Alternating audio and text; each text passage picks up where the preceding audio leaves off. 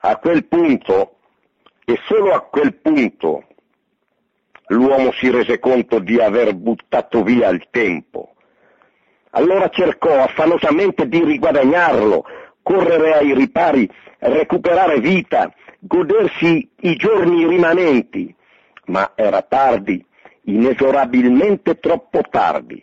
Morirà con l'angoscia di aver sprecato giorni, sottratto vita alla vita, perduto istanti preziosi, sacrificato al denaro, alla carriera, alla gloria e alle stupidaggini, quel bene infinito chiamato tempo libero. Negli anni giovanili, quel cialtrone, a volte arrogante e non privo di una certa ambizione condita di tenacia, furono un susseguirsi di avventure tragicomiche, spesso al limite della vita, pur di apparire. Più in là, quella stessa ambizione e vanità pungolate di orgoglio lo mosse a scrivere alcuni libri nei quali raccontava la sua vita che non interessava a nessuno. Altresì era convinto che in letteratura, come in tutti i campi, nulla vi sia di più antipatico e inutile di un'autobiografia, e in seguito li disdegnò, però li scrisse. L'ambizione superò l'ostacolo e la doverosa ritrosia fu messa a parte. Quindi non aveva più voglia di ripetere quello che non senza una certa pompa disse di sé, editando i suoi incomparabili esercizi di vanità. Ma era arrivato l'imbrunire, sentiva il soffio pesante della stanchezza, ma non s'arrendeva, era vanitoso, orgoglioso e pieno di sé, voleva essere il migliore, fare cose che lasciassero il segno, che lo rendessero importante, lo facessero rispettare e additare come esempio. E allora si buttava in azzardi, spesso ridicoli, o che lo avvicinavano al salto finale. Creava cose forzatamente originali nell'invenzione, nelle esecuzioni, ma tanto esagerati da rasentare il ridicolo. A caccia voleva prendere il camoscio più bello, il più grande, l'esemplare insuperabile, che nessuno avrebbe mai trovato.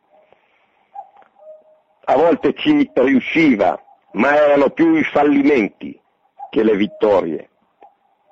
Verso la fine degli anni, realizzò che tutta la sua vita era stata un fallimento e ogni sua opera un fiasco.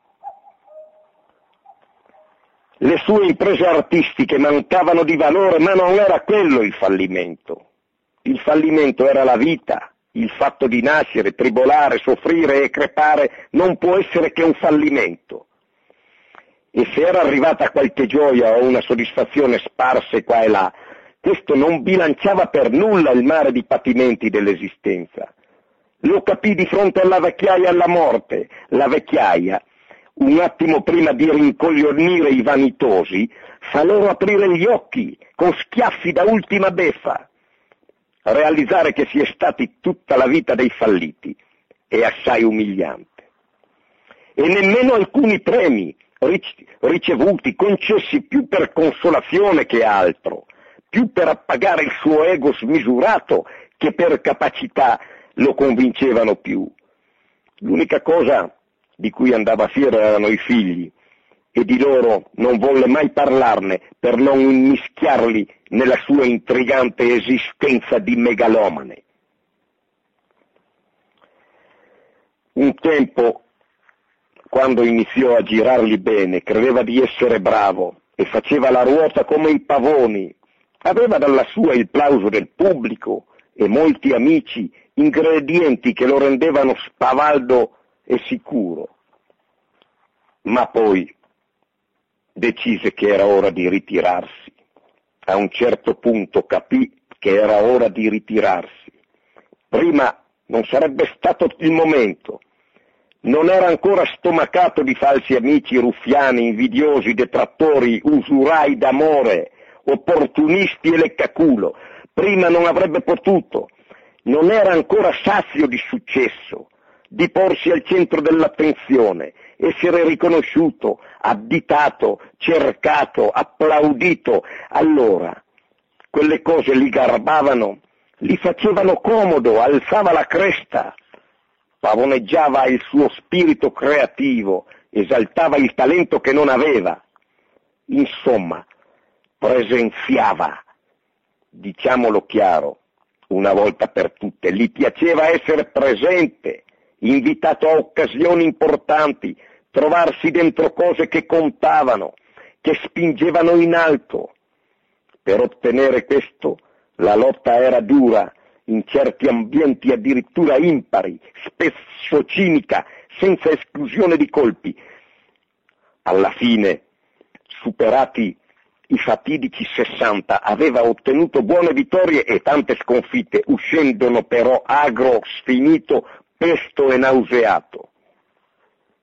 La gloria costa cara, costa averla e mantenerla, costa farla durare soprattutto, senza essere annientato, non da lei, dalla gloria, ma da coloro i quali chiamano fortuna la gloria degli altri, e che corrode loro bile e fegato.